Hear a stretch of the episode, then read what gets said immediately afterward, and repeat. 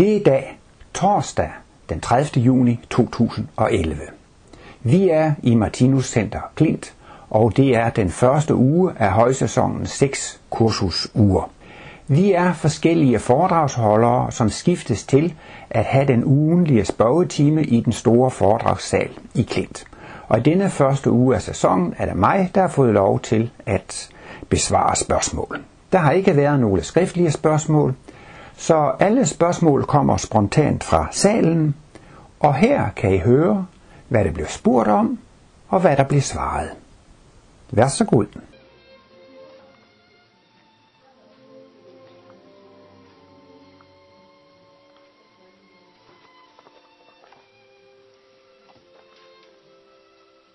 Drømmer jeg, eller er jeg vågen? Jeg hører den sfæriske musik. Ja, øh, jeg vil gerne byde velkommen til denne spørgetime, og jeg skal prøve at gentage spørgsmål. Det er jo ikke nok, jeg hører det. Alle i salen skal også kunne høre det klart og tydeligt. Og hvis jeg nu skulle i min iver skulle glemme at gentage spørgsmål, så må I gerne lige markere, så alle kan høre spørgsmålet. Og mit det første spørgsmål, det er, er der nogle spørgsmål?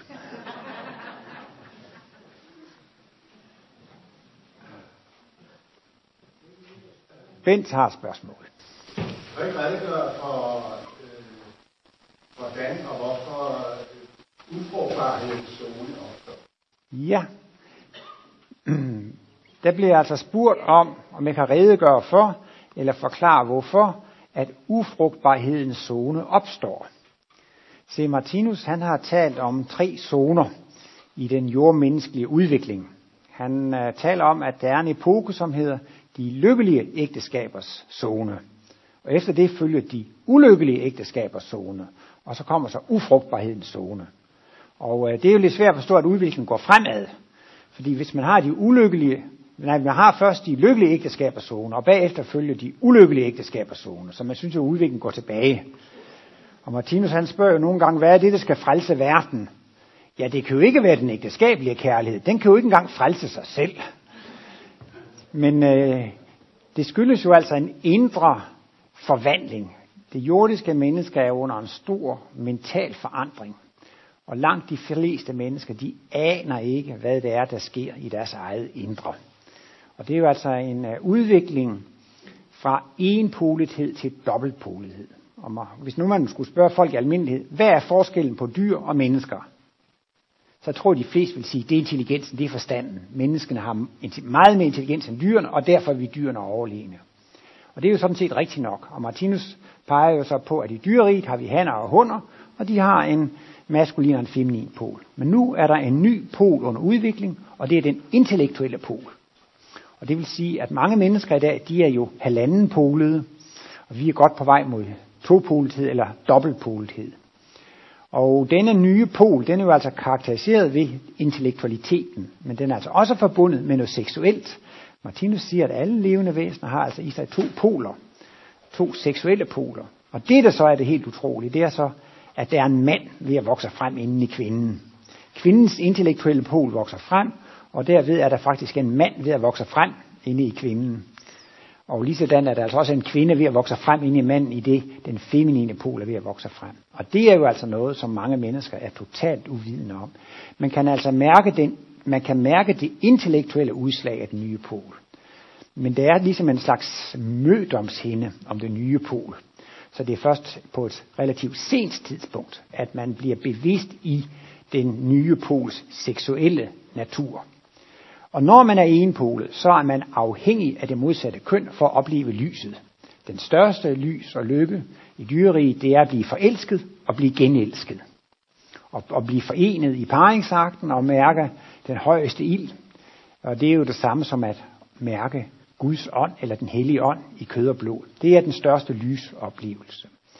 Men efterhånden, som vi udvikler den nye pol og selv bliver dobbeltpolet, så bliver vi mere selvkørende på en måde bliver vi faktisk selvbefrugtende til sidst.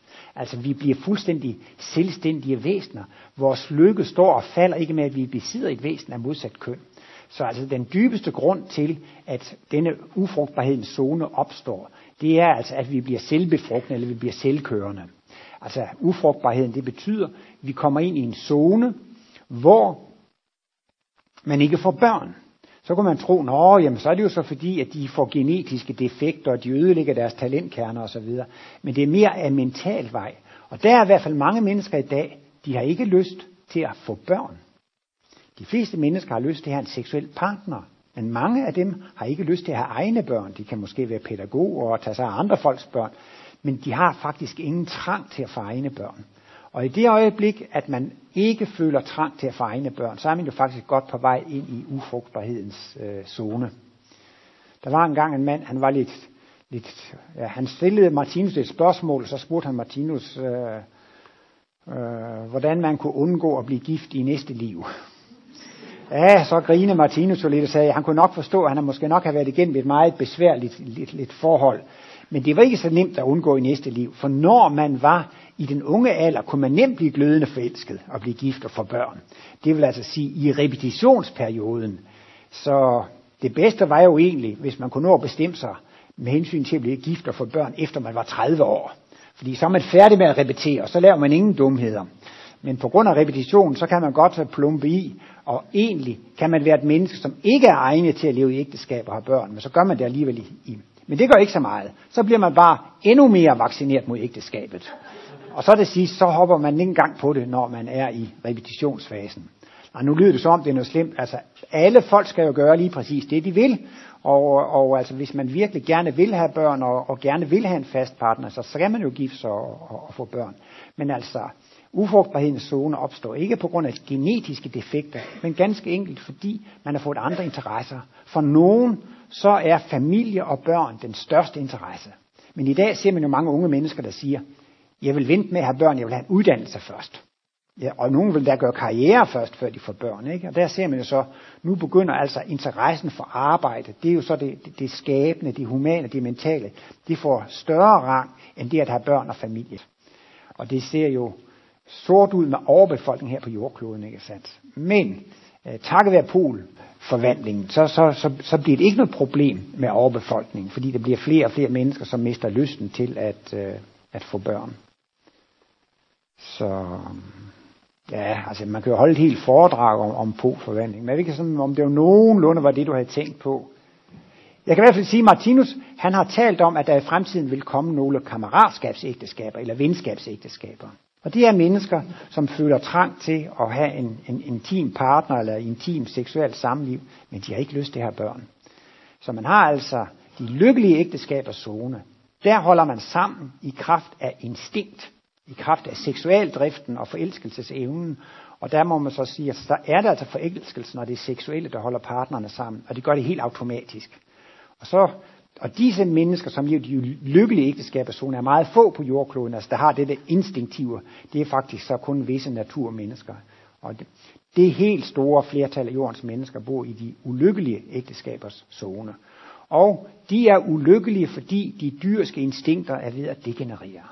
Evnen til at forblive forelsket er ikke et viljespørgsmål. Det, det, enten har man evnen, eller så har man ikke evnen. Min gode ven Ingemar Fridell har engang sagt, at det at blive forelsket er ikke nogen intellektuel præstation. Man ser et andet menneske i øjnene, og vupti, så er man forelsket. Men det er altså noget instinktivt, det er noget automatisk. Men eftersom de dyriske instinkter degenererer, så holder forelskelsen ikke så længe, og det kan man ikke gøre ved.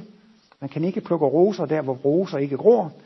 Og det mest ulykkelige i et ægteskab, det er jo så, at forelskelsen ikke ophører samtidigt. Det vil så sige, at den ene er træt og midt af ægteskabet og føler sig bundet, og den anden er stadigvæk forelsket og glad for partneren. Og så er jo dilemmaet, hvad gør man så? Og så er det jo tit, man går efter sin egen lykke, og hvis man nu altså, så, for, så er man ikke forelsket længere, man forlader partneren, man forlader eventuelt børnene, og søger sin egen seksuelle lykke et andet sted. Så gør man måske børnene ulykkelige, og man gør sin partner ulykkelig. Og så står man sig selv over for at få, få en tilsvarende karma hvis man skulle sige, at man skulle gå Kristusvejen, så, så vil det jo netop være, at det er særligt, det er ingen, der er større kærlighed end den, det vil give sit liv for andre, ikke sandt? Altså, så vil man hellere sætte partnerens og børnenes lykke højere, end at tilfredsstille sin egen seksuelle drift. Men man skal jo heller ikke påtage sig og løfte byrder, som er så tunge, man ikke kan bære dem. Øh, men i alle fald, hvis ægteskabet er en slagmark, og der er skænderi og så videre, så vil Martinus anbefale en skilsmisse. Det er bedre for et barn at leve i fred, i fredelig atmosfære med den ene af forældrene, end det er at leve i konstant krig og, og skænderi med begge forældre. Men altså, på et tidspunkt, så, så er altså den instinktive, den seksuelle tiltrækningskraft, forelsket mellem parterne så svage, så, så, så når der så alligevel er lange og lykkelige ægteskaber, så skyldes det ikke nødvendigvis forelskelsen og, og, og den seksuelle tiltrækning, men så skyldes det et kammeratskabsægteskab, et fællesskab. Man har et interessefællesskab, eller, eller begge er måske meget, ja bare begge, for eksempel hvis begge har 80% interesse uden for ægteskabet, behøver det ikke at være det samme. Den ene kan jo måske være interesseret i, i ingeniørkunst, eller hvad hedder sådan noget, opfindervæsen, og den anden i musik, og, og, og det, det kan være forskellige grene, men bare det, man ligesom til den samme grad har intellektuelle interesser, ud over det familiemæssige. Og Martinus siger, at, at øh, det kan være to mennesker, de er egentlig ikke egnet til at leve i ægteskab, men hvis de møder øh, en, en partner af samme, så kan det blive endda meget lykkelige ægteskaber. Den ene siger, jamen det gør ikke så meget, om jeg får lov til det og det, men bare min partner er lykkelig. Og så siger den anden, jamen det gør ikke så meget, jeg får det og det, bare, bare min partner bliver lykkelig. Når så begge to har den indstilling, ikke sandt? så siger Martinus, så kan det endda blive et overmodet lykkeligt ægteskab. Men det kan godt være et ufrugtbart ægteskab. Det kan godt være, at der ikke er børn i det. Og derved er man faktisk gået ind i ufrugtbarhedens zone, ikke sandt? Men det kan godt blive meget lykkeligt, når begge parter tager hensyn til hinanden. Jeg husker tydeligt i en søndagspolitikken for mange år siden, da havde der været en undersøgelse af de lange, lykkelige ægteskaber. Der er simpelthen så få lange, lykkelige ægteskaber i dag, så det er blevet et forskningsobjekt. Og så har man forsket i, hvordan kan det dog være, at folk kan holde sammen i så lang tid. Og det viste jo helt entydigt, at de havde interessefællesskab. Altså at, at de, de havde samme interesser, og, og, og at det var meget øh, venskabspræget. Og så havde Bo Bøjsen lavet sådan en vidtighedstegning, hvor det sidder sådan et lille beskeden ægtepar, og så sidder psykologen sådan lige på kanten af sit skrivebord, og så spørger han så det ægtepar, som lever langt og lykkeligt, hvordan føles det at tilhøre en seksuel minoritet? Og det var så ligesom pointen ved den der undersøgelse, at det var efterhånden en minoritet, der levede i lange og lykkelige ægteskaber. Men lever man i dag i et langt og et lykkeligt ægteskab, så er det som regel i kraft af, at de er lige poludviklede. Ja, jeg skal ikke holde så langt for dig om polfan. Det kunne jo være, der var et spørgsmål mere. Der findes korte spørgsmål, men med mig er problemet jo med de korte svar. ja. Det er noget helt andet. Ja. Når man kommer ind i den åndelige verden og dør, Ja. kan man så rejse rundt på steder, man aldrig har været før? Ja. Der bliver altså spurgt om, når man dør og går ind på det åndelige plan, kan man så rejse rundt og se på alle de steder på jordkloden, som man ikke har set før. Øh,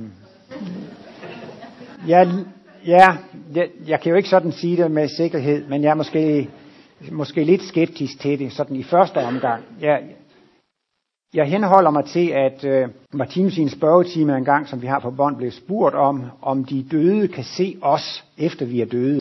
Det kunne jo selvfølgelig også være interessant, hvis nu ens ægtefælle dør, og så bliver man gift med at få en ny partner. Kan den gamle partner så kigge ind og se, hvad man laver? Eller... Det var jo også rart nok at vide, om det blev holdt øje med en der fra den anden side af. Men så siger Martinus, normalt så kan vi på det fysiske plan ikke kigge ind på det åndelige plan. Og normalt kan de fra det åndelige plan heller ikke kigge ind på det fysiske plan. Men han siger, at der findes en astral kopi af det fysiske lægeme. Og de, der er på det åndelige plan, kan godt følge os på det fysiske plan. For de kan altså ligesom føle sig ind på den der astrale kopi af det fysiske lægeme. Og så kan de mærke, om vi er kede og deprimerede, eller om vi er glade og har det godt. Men altså, øh, som jeg så har forstået ud fra det svar, hvis man skulle ekstrapolere ud fra det, ikke, så, så er det altså ikke det normale, at når man er død, at man kigger øh, ned i den fysiske verden. Men jeg kan godt lige komme med en røverhistorie, at jeg har engang været ved en psykisk eller en clairvoyant, som hævde, at hun så mig, da jeg døde i sidste liv. Og så sagde hun, at da jeg døde, så benyttede jeg lige lejligheden til at se hele jordkloden. Altså ligesom hvis man var med, med da jeg trak mod af kroppen, at jeg lige nåede at kigge, hvordan øh, hele, det må jo så være tilbage i 1800-tallet, hvordan hele jordkloden så ud. Men jeg går ud fra, at det er noget, man skal skynde sig at gøre, inden man kommer rigtig over på det åndelige plan. Men øh, jeg ved det ikke med sikkerhed, og jeg kan, jeg kan ikke rigtig huske det. Men der kommer jo andre tidspunkter af, af det åndelige, på det åndelige plan. På et tidspunkt går man ind i salighedsriget. Og så kommer man ind i erindringernes verden, og der mener Martinus, at vi kan huske en 3-4 liv tilbage.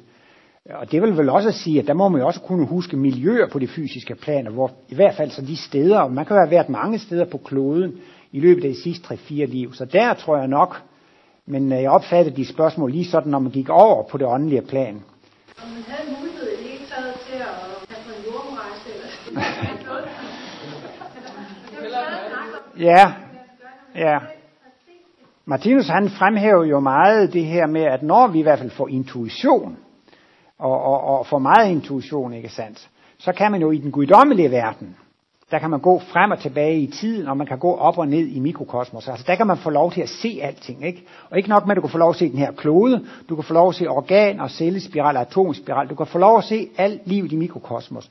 Du kan få lov til at se jordkloden og solsystemerne og galakserne osv. Der kan man virkelig.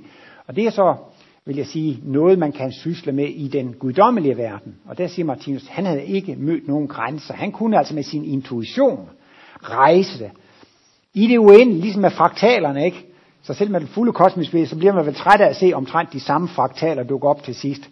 Men altså Martinus sagde, at han har aldrig mødt en grænse for sin kosmiske bevidsthed. Alt, hvad han har lyst til at undersøge, kunne han se. Så på den måde, dengang der var hippie og alt sådan noget til, der sagde man jo altid, i dag siger man ud og se med DSB, men i gamle dage sagde man ud og se med LSD. Så, så, så selvfølgelig, man kan jo altså godt af mental vej lave nogle rejser, ikke? Men, men som jeg opfatter det, så er det altså lidt mere baseret på, på den her intuitive evne. I hvert fald, hvis man skal vandre op og ned i spiralerne og se de verden, så skal man have en vis intuition. Men jeg tror også netop, når man sådan er nyafdød eller så videre, så, så bliver det helt store og det helt spændende jo netop at få lov til at øh, opleve den åndelige verden. Men hvad der er mange beretninger om, det er jo, eller det er Martinus også inde på, når man er død, så findes der det, han kalder for en paradiszone. Og øh, den er jo, at der findes en fysisk paradiszone. Dyr, som ikke er så begavet og så videre, de har jo en paradiszone, så er de jo optaget af, at der er godt med mad. I kender også den her floske med indianerne. Øh, de går jo til de evige jagtmarker, ikke? Altså det vil jo så sige for en indianer, der har levet af at slå bison okser, eller levet af at, at, at gå på jagt og så videre, så kommer de jo også til sådan et, et fysisk paradis. Så på den måde vil jeg også sige, ja, altså, øh, der kan godt være, det kan da godt være en dansker, som har drømt om, åh, bare jeg havde et hus i Alperne i Schweiz, og der skal være græs på, på Alperne, og der skal være græntræ og en lille træhytte og så videre, ikke? Det kan man få lov til at se og få lov til at opleve, og i den forstand vil jeg også mene, altså, at de drømme, man måtte have haft om at måske at besøge en stillehavsø eller sådan noget, ikke? det mener jeg, ja, det kan man opleve i den fysiske paradiszone efter døden. Og, og jo ringere mentale evner man har, dyr har jo ikke så mange mentale evner, deres fysiske paradiszone vil jo være meget øhm, beslægtet med det med at skaffe mad og parre sig og så videre, ikke? Men hvis det er en eller anden øh, ingeniørnørd eller en computernørd eller sådan noget, der dør og så videre, så vil man skulle hellere ind i de åndelige verdener og have nogle mere intellektuelle løsninger, man vil have løsninger på nogle problemer og så videre. Men, men alle mennesker får altså, lige når det her med skærsilden er overstået, ikke? Så, så, så får de en fysisk paradiszone, ikke? Og den får man lov til at blive midt af. Og når man så er mættet af den, altså, det er jo altså også den her, altså, Øh, zone med skærsildszonen, der, der, søger man, der kommer man i kontakt med nogle ubehagelige fra de fysiske planer, nogle problemer, man har haft på de fysiske plan, ikke? Men så når man er færdig med den fysiske paradiszone, ikke, så går man ind i de egentlige åndelige verdener. Ikke? Og der kan man altså orientere sig i den åndelige verden, og der siger Martinus, der skal man ikke rejse rundt. Der kommer tingene til en selv. Jeg er jo også sådan en fjernsynsbølle, eller en tv-bølle, og jeg har jo sådan en, altså tit sådan satellitter, med, hvor der er 50 programmer, ikke?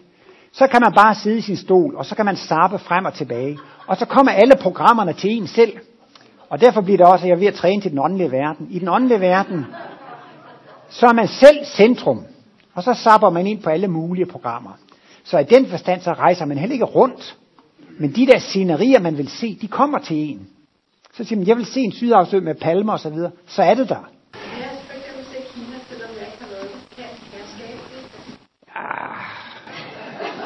Jeg tror ikke, jeg vil udtale mig så autoritativt. Fordi altså, øh, Jamen, det er altså, som jeg har været inde på, der er ligesom nogle forskellige betingelser. Ikke? Det ene, det er den fysiske paradiszone. Ikke? Og den er selvfølgelig noget begrænset af, hvad du ser. Nu har du set billeder. Martinus siger jo, hvis man aldrig har set en hund, eller hvis man aldrig har set en giraf, så kan man jo ikke i sine tanker skabe en hund eller en giraf, i den åndelige verden. Man skal ligesom have set det på det fysiske plan, før man kan lave det der fysiske paradis.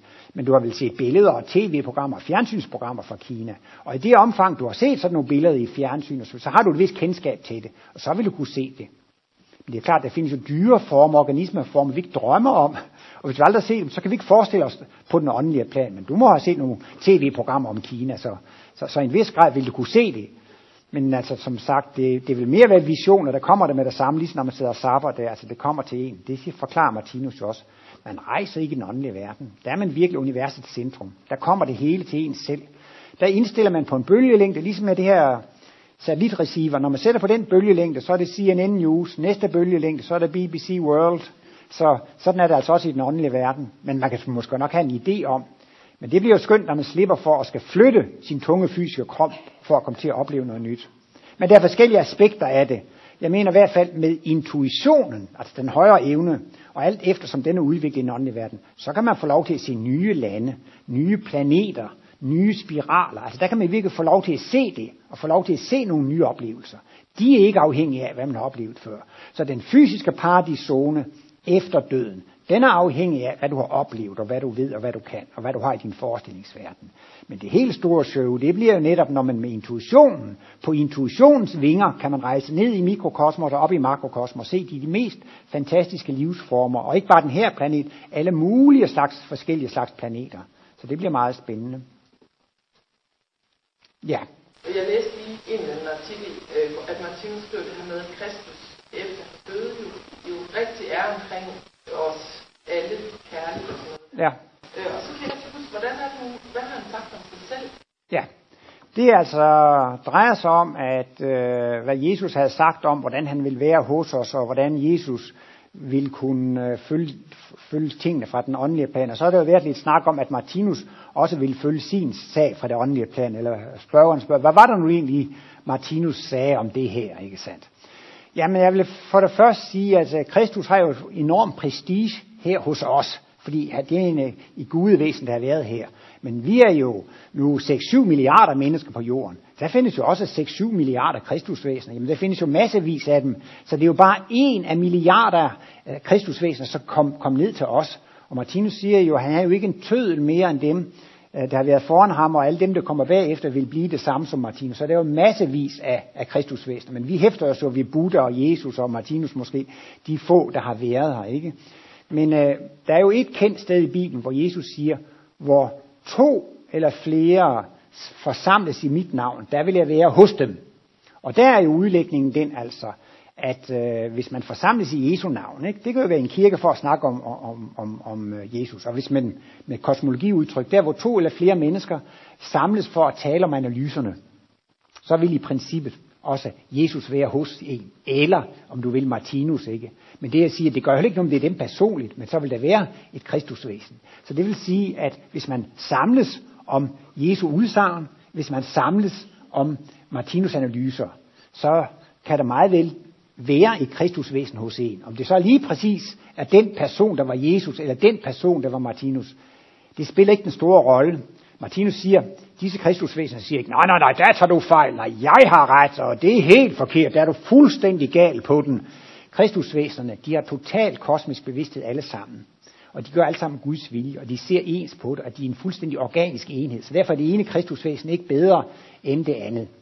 Men øh, Martinus sagde jo også, blandt andet i sin sidste fødselsdagstale, ja, jeg holder jo ikke så mange foredrag mere. Øh, og, men, men, men, men øh, jeg holder jo ikke så mange foredrag, jeg kan så ikke meget mere. Han havde måske ikke så lang tid at leve i endnu.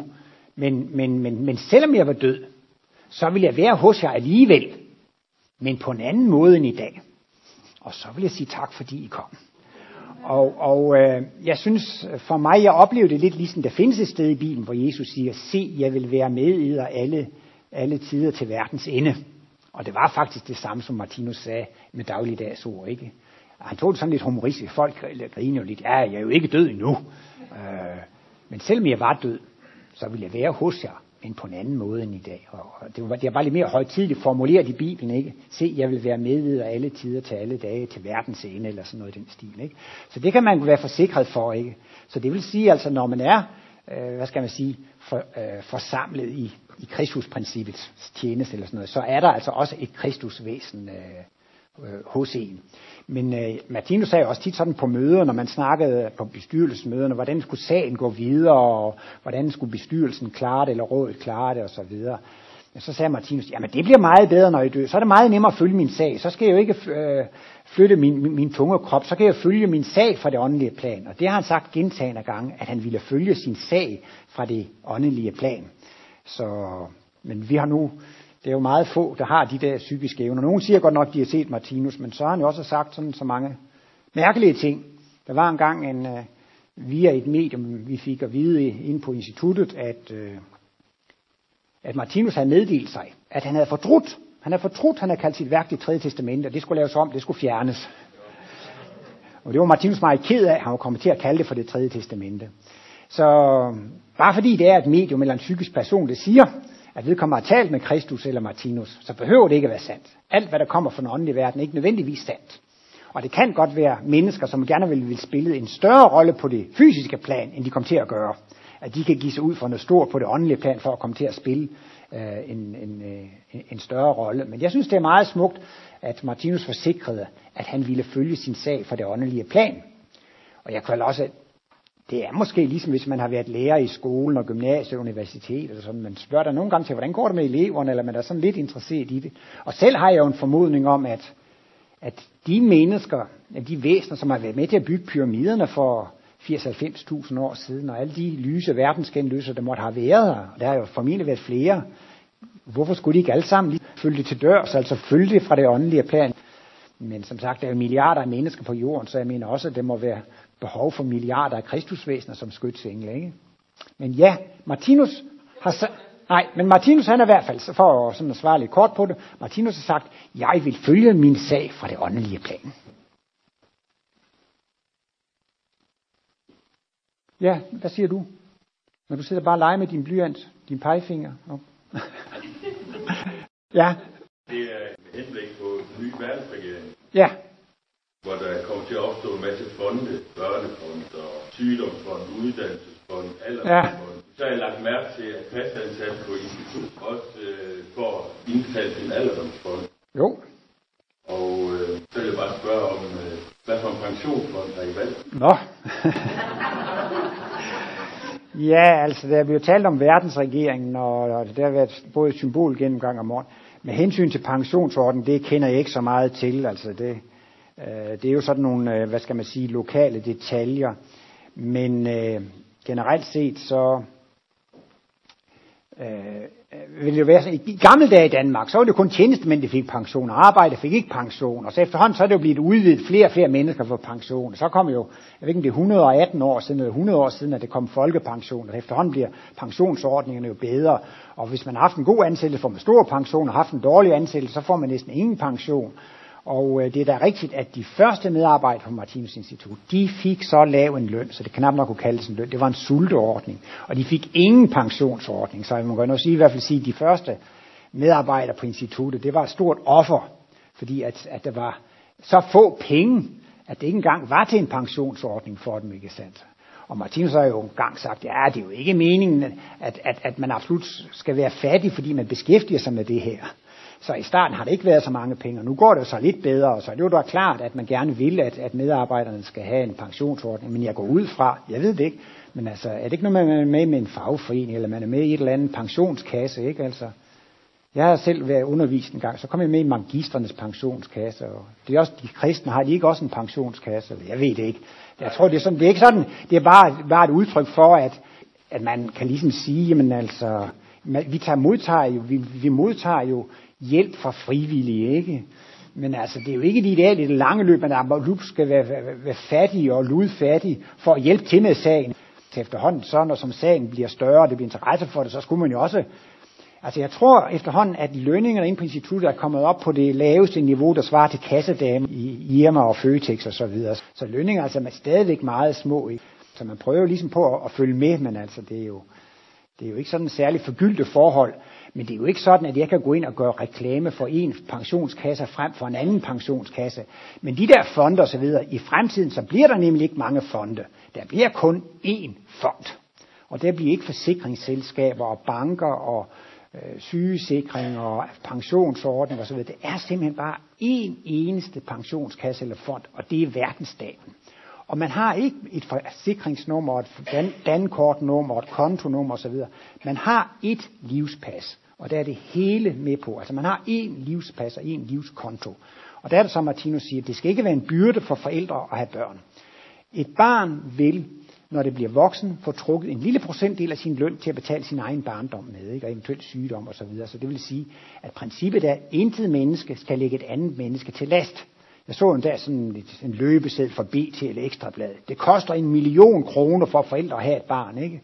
Det tror jeg gerne. Så skal man have større hus og treværelser, man skal have bil, og det er jo det er enormt dyrt, ikke sandt? Det er da meget nemmere at være en ungkald, der sidder i en lille etværelseslejlighed og, og får den samme store løn, som, som, som, som børnefamilier gør for eksempel, ikke? Så, så, så princippet er jo så, at man skal betale for sit eget liv, og ingen andre skal betale for en, og det sker så ved, at, at staten med det samme går ind og betaler. Så siger Martinus, at forældre, de kan selv vælge, om de vil have arbejdskvitteringer for at passe deres børn. Altså, det er jo også en stor værdi at passe et barn. Det er da også et arbejde, ikke? Men nogen vil måske sige, jamen jeg vil hellere have, at mit barn skal i øh, børnehave, fordi jeg vil gerne lave noget biokemi eller sådan noget. Så kan man vælge at få sine arbejdskvitteringer ved at, at arbejde, og så kommer barnet i børnehave. Så det bliver altså, men der kan man altså sige, at i fremtidsstaten, så bliver det jo opgraderet, og så at sige at være hjemmegående eller have børn, ikke sandt? Fordi det er, et, det er også et værdifuldt arbejde for samfundet, ikke? Og der, der bliver sådan lidt af et valg, om man vil vælge at få sin arbejdskvittering for at passe sine egne børn, eller man vil vælge at få sin arbejdskvittering, fordi man arbejder i sin hobby, og så, så er der så andre, der kan, der kan passe barnet. Men der bliver det ikke konkurrerende fonde og en lang række forskellige fonde. Der bliver kun én fond. Og min horisont er jo ikke så stor. Jeg tænker jo bare på, på, på fjernsyn og mobiltelefon. Prøv en gang at se de der massevis af sider, der er med konkurrerende mobilselskaber. De har jo så mange, den store pakker, den lille pakke og mellempakken osv. Prøv en gang at tænke sig, hvis vi havde en verdensstat, den sagde, der er fri mobil til alle, ubegrænset for alle. Tænk alle de firmaer, man kunne nedlægge, alle de regnskaber, alle de bogholdere og alt det der. Eller tænk også, at så skal man have bokser, og så skal man have Viasat, og så Kanal Plus, og den lille pakke og mellempakken, og så er der antenneforeninger, og så er der satellitter og kabel og computer. Tænk, hvis bare verdensstaten sagde, der er fri adgang til alle kanaler for alle verdens borgere. Ikke? Altså det, man producerer jo ikke nogen værdier ved at have en lang række mobilselskaber, ved at have en lang række. De laver jo faktisk ikke andet end at lave aftaler og lave kontrakter osv. Det er jo ikke produktiv arbejde, ligesom hvis man bygger et hus eller laver noget tøj. Det er jo det, laver noget, producere noget mad, det er noget produktivt. Men alt det der med at sidde og lave firmaer, der handler og laver kontrakter og alt sådan noget, alt det der med de der konkurrerende banker, konkurrerende forsikringsselskaber. I det hele taget, hele forretningsverdenen forsvinder. Man siger, hver person skal have en god bil, en god øh, radio, en god computer og, og så videre. Og hvor mange mennesker er det, hvor mange skal der produceres, og så går varerne fra fabrikken til den, der skal have dem. Altså hele det der, bliver et fjernsyn bedre af at stå ved en fjernsynsforhandler? Bliver en bil bedre af at stå ved en bilforhandler? Det bliver højst noget mere støvet. Så, så altså, og det er jo fuldstændig uproduktivt. Så altså, man vil i den grad kunne spare en lang række arbejder og professioner. Tænk alle de mennesker, der er ansat til reklame og forretningsmæssen, bogholderi og regnskab og alt sådan noget. Og alt det her med bogholderi og skatter og regnskab, det går jo fuldstændig elektronisk. Man har simpelthen bare sit ene kort, ikke sandt? Det er ens livspas eller ens livskort. Og man kan ikke betale med andre menneskers arbejdstimer. Man kan kun betale med de personligt præsterede arbejdstimer, man har. Og derfor kommer man også ud over alt det der med, at nogen kan rane øh, værdien af andres arbejde til sig selv. Ja. Der er mange mennesker i dag, som tænker, øh, vil helst ikke øh, tjene penge på andres bekostning. Ja. Og øh, på et tidspunkt siger Mathias Heyer, at han siger, at vi kan ikke se forskel på, om vi er arbejdsgiver eller om vi er lønmodtagere. Jeg føler mig selv lidt i den tid, fordi den pensionsopsparing, jeg har, er også arbejdsgiver. Ja, altså, Okay, spørgsmålet, nu skal vi se, om jeg kan huske det. Altså, det går på, at øh, der er mange mennesker i dag, som helst ikke vil udnytte andre. Og, men så kan man jo så komme i den situation, at man får et arbejde, og så får man en pensionsordning, og så den der pensionsfond sætter jo så sine penge i et eller andet, og på den måde så bliver så pensionsfonden jo altså arbejdsgiver et sted, og så var ens ønske, at man ikke selv ville være arbejdsgiver og udnytte andre, eller sådan. Jeg tror, det er sådan den der vej, der grund. Ja, men Martinus han siger jo, giv kejserens hvad kejserens er, og hvad Guds hvad Guds er. Og det betyder jo, det var jo det her med, at øh, man skulle jo lige narre Jesus til at sige noget dumt. Hvis nu Jesus sige, sagde, altså han blev spurgt, om man skulle betale skat. Hvis Jesus siger, nej, I skal ikke betale skat til romerne, så fik han jo ballade med romerne. Og hvis han sagde, øh, ja, I skal betale skat til romerne, så fik han ballade med jøderne, ikke? Så det var jo sådan et meget snedigt spørgsmål. Og så svarer Jesus, giv mig, eller giv mig en mønt, og hvis billedet af det, der er på mønten, det var kejseren. Jamen så siger Jesus, og giv kejserens, hvad kejserens er, og Guds, hvad Guds er. Og giv Guds, hvad Guds er, det er jo så, at der er nogle moralske spørgsmål, man kan sige, jamen jeg vil være vegetar, og jeg vil øh, leve sådan og sådan. Altså der er nogle moralske spørgsmål, det kan man selv tage stilling til. Men så lever man i, i et konkret samfund. Der skal man betale skat og ejendomsskat og kloakafgifter og jeg ved ikke. Altså, der er nogle ting, det skal man bare gøre, når man lever i et samfund, og det kan man ikke undslå sig. Og det er at give kejserens, hvad kejserens er.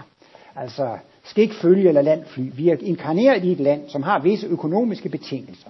For eksempel så lever vi i et land med, en, med et blandet økonomisk system. Der er altså en samfundsøkonomi, og der er en privatkapitalisme. Det kan man ikke sætte sig ud over. Kejseren, hvad kejseren sagde.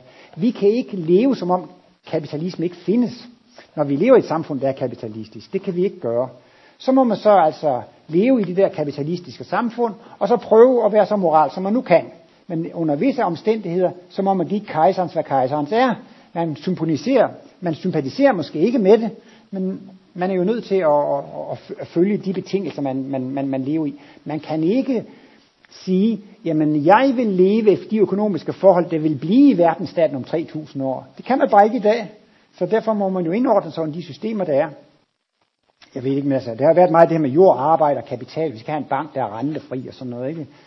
Men den kan jo ikke fungere i et kapitalistisk system. Og hvis de endelig selv får mange penge ind, hvad skal de så gøre af dem?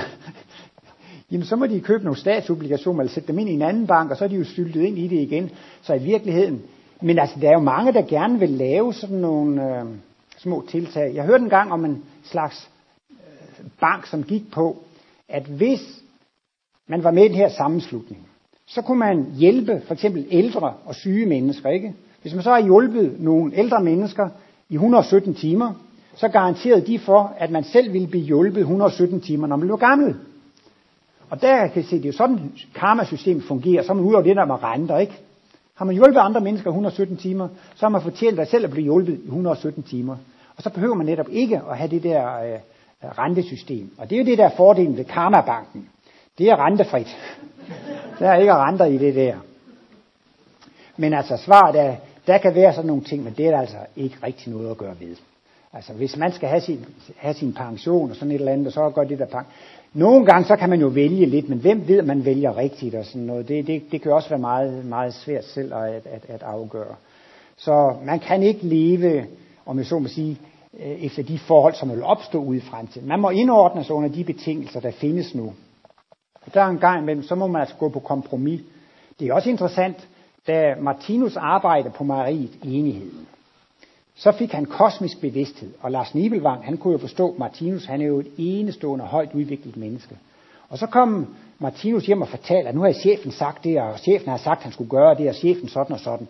Så sagde Nibelvang, altså chefen, han skulle bare lige vide, hvem du var, eller han skulle bare lige vide, hvad du har kosmisk bevidsthed. Men så sagde Martinus, nej, det har det ikke. Og der på den arbejdsplads, så har man min chef, og så skal jeg gøre det, han gør. Altså, altså Martinus, han indordnede sig jo fuldstændig under, under det der system, ikke? Altså, han var der på den arbejdsplads, og han var chef, ikke? Og så var det ikke noget med, at Martinus følte sig bedre, eller følte, ham over, følte sig overlevende over ham. Martinus følte bare, jeg er her for at tjene mit brød, og han er chef, og derfor skal jeg gøre det, chefen siger. Og det føler jeg, det er det, der ligger i begrebet, at give kejserens, hvad kejserens er. Så nogle gange, så må man lige sige, at jeg lever under de omstændigheder, og det, det, det må jeg acceptere, ikke sandt? Men derfor kan det godt være mange, mange moralske spørgsmål, hvor man kan sige, giv Gud, hvad Gud sagde. Jamen, jeg vil være vegetar og så videre. Jamen, det kan man sige. Jeg vil ikke være med til at slå dyr ihjel. Det behøver man ikke. Men der kan man sige, der giver man så Guds, hvad Gud er. Men nogle gange, så må man, fordi vi lever i et samfund, hvor vi lever sammen med andre. Ikke? Det er også, nu skal vi have kloakeret her. Jamen, det vil jeg ikke være med til. Jamen, det skal du altså. Alle skal jo af med deres øh, kloakvand, så det bliver du nødt til at betale til. Og det vil jeg ikke. Og der er jo mange forhold, hvor man kan blive meget sur og utilfreds med det, men, men altså, man må jo altså give kejseren, hvad kejseren sagde, og følge de regler, der gælder i det samfund, man lever i. Man kan prøve at gøre det så godt, som man kan. Og så bliver det bare ikke 100% godt. I det hele taget bliver det ikke 100% godt, så længe vi lever i den fysiske verden. Så længe vi lever i den fysiske verden, kan vi stadigvæk komme til at trampe på en myre, og kører vi en bil, kører vi med nogle insekter over osv. Det er først, når vi ikke har en fysisk krop, vi kan holde op med at lave sådan nogle ødelæggelser. Når vi er i den åndelige krop, så kan vi ikke slå, ihjel, slå myrer ihjel ved at trampe på dem. Så, så, så det er ligesom, det må man jo altså indstille. Vi, Martinus siger, at hvis man går i vandet, så bliver man våd, og hvis man går, går på møding, så bliver man snavset, og hvis man går ind i junglen, risikerer man, altså hvor det er mennesket, så risikerer man også at blive slået ihjel. Altså. Men altså, man kan jo prøve at undgå det, han kalder intelligensbrud. Jeg ved ikke, hvorfor jeg kommer ind på det, men han siger, hvis det nu er en eller anden missionær, der skal ud og missionere, så siger det er menneskehed, og derinde kan man risikere at blive slået ihjel. Så vil Martinus sige, det er jo intelligensbrud, ikke? Fordi så går man ind under sådan nogle betingelser, hvor folk slår ihjel, ikke? Så skal man holde sig væk fra sådan noget. Da Martinus var i Indien, så spurgte Anna Ørnsholdt ham, Nå Martinus, vil du må jo gå en tur i parken? Ja, men siger Martinus, er det ikke noget med det, at tiger derude? Jo jo, men det er det, de er ikke færdige, der sker ikke noget. Nej tak, sagde Martinus, så skal jeg ikke ud og gå tur. Så altså nogle gange skal man jo også bruge sin, sin fornuft lidt, selvom man ikke lever under, under fuldstændige omstændigheder. Ja. Jamen, man kan vel godt støtte nogle banktiltag, altså der Ja. er en bank, der Natur, og den er, der er rimelig. Ja. Og investere i ting, som man selv kan bestemme om. Ja, ja. ja her, her er det jo ligesom i Danmarks Radio, her må vi jo ikke reklamere for, for, for specielle. Men altså, det kan man da gøre. Det kan man da gøre. Altså, og det er jo mange, hvad hedder sådan noget, der er jo også været altså, sådan en mand, der lavede nogle mikrolån for ulandene. Det var vist ikke så godt alligevel, som man skulle tro i den sidste ende. Men øh, der er meget med økologiske samfund og økologiske landsby og økologiske tiltag, og man kan være fader til børn i Afrika. Der, der er jo mange små ting, man kan gøre. Men jeg må jo sige selv, sådan langt hen ad vejen, så personligt går jeg ikke så meget op i den slags projekter, fordi jeg føler, det er så lidt, man kan gøre. Og jeg føler, at meget af det der, det er noget, der, der vil blive lavet fra ovenaf. Altså når udviklingen går fremad, så vil det være staten, der laver det og gør det. Selvfølgelig er det, det er da godt at hjælpe folk, der er fattige i verden, ikke? men i virkeligheden, så er det jo den danske stat, som skal gøre det for alle danskere, så er det jo FN, der skal gøre det for alle mennesker. Det kan ikke være meningen, at alle mennesker over hele kloden hele tiden skal gå og give velgørenhed til alle mennesker ud over hele kloden, der er fattige, vel? Altså det bliver jo ligesom, den danske stat skal jo etablere noget ulandshjælp for eksempel, ikke? Og så skal FN jo også etablere en, en global ting. Altså det, det, det er svært at renovere det nedefra. Men der er altid nogle mennesker, som er pionerer. Og nogle mennesker, som laver nogle projekter, som inspirerer, og de kan så også være inspirerende for politikere i Danmark og i verdensstat, at man har ført sådan nogle projekter ud i, i livet. Så jeg tror altså, at de har en mission som, som inspiration og idévækker, og som, hvad hedder man, pilotforsøg, altså små forsøg for at se, hvordan det fungerer, ikke?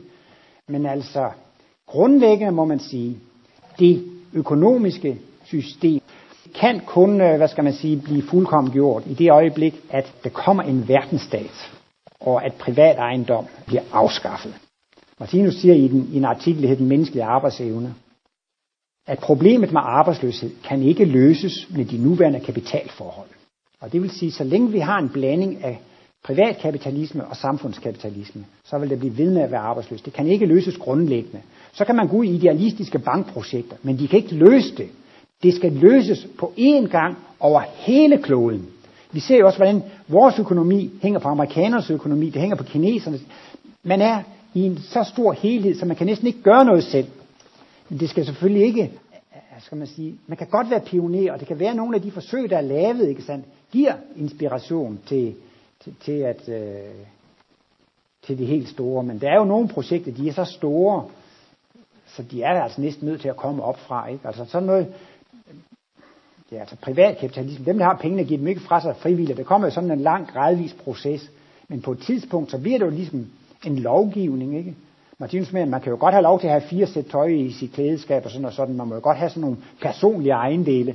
Men faktisk alt, hvad det hedder jord og hus og råstoffer og alt sådan noget, altså, det, det, det, vil, det vil blive afskaffet over det hele. Så kan man afskaffe systemet med renter og, og lån og alt det der, men, men, men det er så umuligt næsten at afskaffe system med renter. Midt i en kapitalistisk verden, der kører på det system, så er det jo svært at stille et alternativt system op. Det, det, det kan næsten kun lade sig gøre, hvis man laver sådan noget ligesom Nordkorea eller Sovjet. Så må man isolere sig totalt fra omverdenen og lave sit eget lille system, som så ikke kan have noget med omverdenen at gøre. Men verden bliver jo så forfærdelig, eller ikke, den bliver så international, så det kan ikke lade sig gøre at have sådan en lille idealistisk ø. Det skal komme øh, over det hele. Ja, herovre ved væggen. Men hvordan kommer det over det hele? Det kan det jo også gøre ved, at vi hver især tager stilling til og gøre vores bedste. Ovenfra, det er jo også nedefra. Det er Ja. også. Ja, Så det giver jo mening, at det ikke bare er men at vi hver at gøre vores yderste. Eller dem, som har interesse for det. ja. Kan I alle sammen høre, hvad der bliver sagt? Ellers så kommer jeg lidt på en prøve, I nu kunne huske alt, hvad der bliver sagt. Men det er jo selvfølgelig, altså det, er jo, det, det, der bliver fremført, det er jo, at vi har alle sammen noget, vi kan bidrage med. Vi kan alle sammen gøre noget, og det kan ikke bare komme ovenfra, fordi det skal jo komme ned for os af alle sammen, bliver der sagt. Altså vi skal jo også selv gøre noget, og Martinus siger jo også ganske klart, man kan ikke forandre verden, man kan kun forandre sig selv. Så det er jo klart, at man har jo sådan nogle, nogle bidrag, men det er jo nogle opgaver, som er så gigantisk store, så, så det kan interesseorganisation, ikke et løfte, men de kan jo altså give inspiration, og det er jo klart, at hvis der kommer en holdningsændring i, i samfundet, ikke sandt?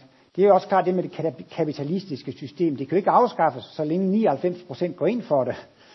Altså, det, det er jo klart, at det skal op på en vis procentdel, før det kan komme på tale. Altså, man må jo sige, det må jo være det overvejende flertal, som er imod kapitalisme, ikke? Altså, når gange, hvis man vil sige, det er to tredjedel er imod kapitalisme, ikke? Så er man ved at nærme sig, at man kan gennemføre en lovgivning, hvor man afskaffer det. Men så længe flertallet går ind for det, og så kan man selvfølgelig sige, så kan man jo give sit bidrag til det, ved at forandre sig selv fra at være kapitalist til at blive en kosmisk kommunist.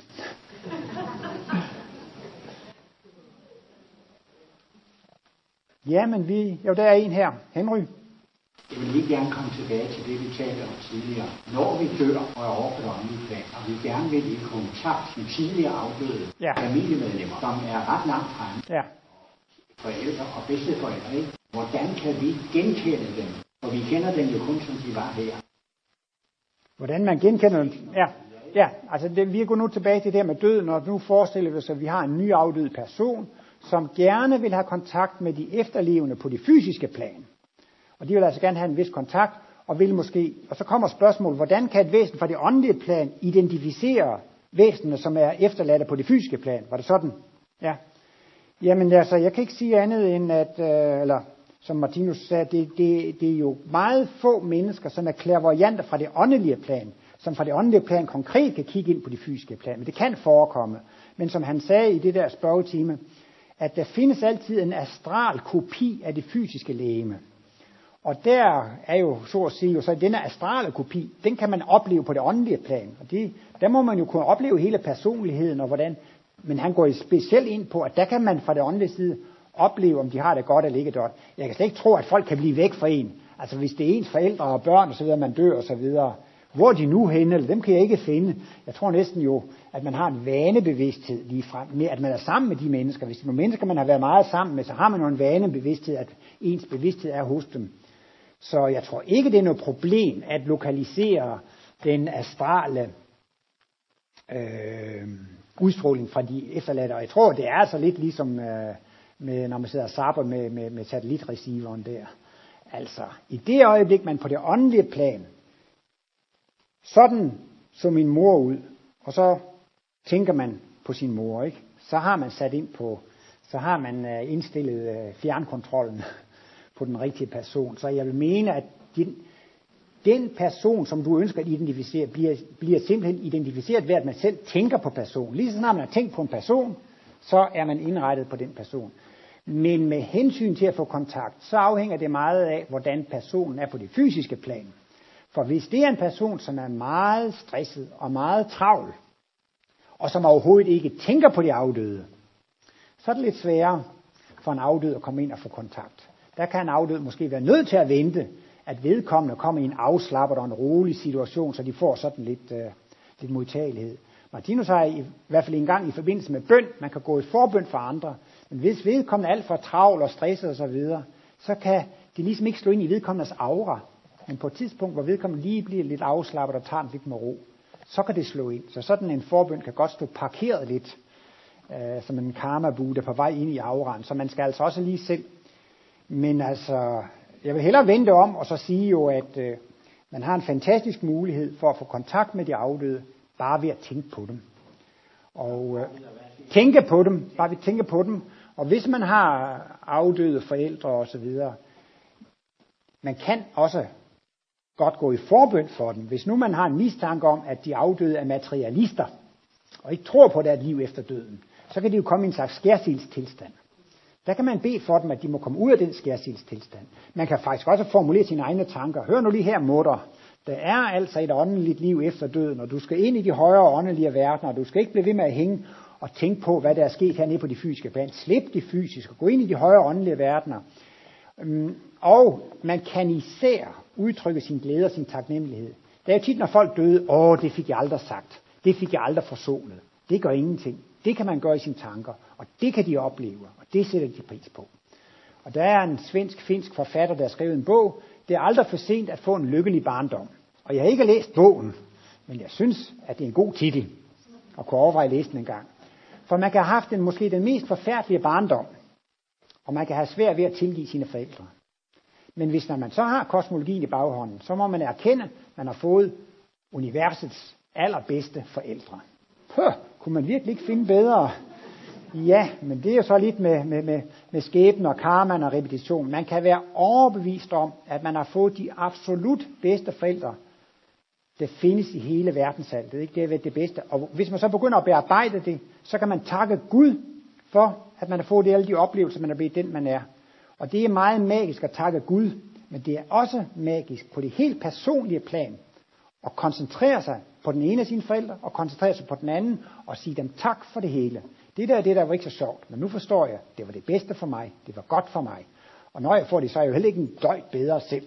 Og jeg er glad og taknemmelig. Og hvis man bearbejder det på den måde, så kan man stadigvæk nå at få en lykkelig barndom. Men netop fordi du tager temaet op med kontakten til de afdøde, der får man altså kraftig kontakt. Og jeg har selv den overbevisning, at hvis jeg lige pludselig kommer til at tænke på min afdøde mor, så er hun der hos mig. Det tror jeg. Altså du spørger, hvordan får de afdøde kontakt med os, ikke? Men jeg tror, at hvis man spontant kommer til at tænke på en afdød, så tror jeg, det er fordi, at de har meldt sig. At de står der ikke. Men altså, det kan jeg ikke vide. Det er bare min personlige overbevisning. Jeg tænker tit, det var da mærkeligt. Hvorfor kommer jeg til at tænke på den og den afdøde person? Så tror jeg, de har meldt sig hos mig. Der er også nogle gange, jeg har sådan lidt konflikt og lidt skænderier med nogle andre mennesker. Og så nogle gange, så tænker jeg, det er da mærkeligt. Nu kommer jeg til at tænke på ham igen. Og der føler jeg også, at vedkommende tænker på mig nu. Det, det er altså bare min private overbevisning. Ikke? Altså, det kender I godt, man kommer spontant til at tænke på et andet menneske. Men hvorfor gør man det? Og jeg tror altså, det er fordi, uanset om de er afdøde, eller de er på de fysiske plan, så kommer man til at tænke på dem, fordi de har banket på. Og så er det så, du, hvordan kontakten bliver etableret. Hvis man er stresset og bare farer afsted, så skubber man det til side. Ikke? Så derfor er det meget godt alligevel at holde en lille pause en gang imellem og, og tage chancen. Og jeg vil også sige, at det er muligt på en måde at føre samtaler med de afdøde, selvom man ikke er klærvariant, og selvom man ikke er psykisk. Man kan godt formulere nogle tanker og sende til de afdøde.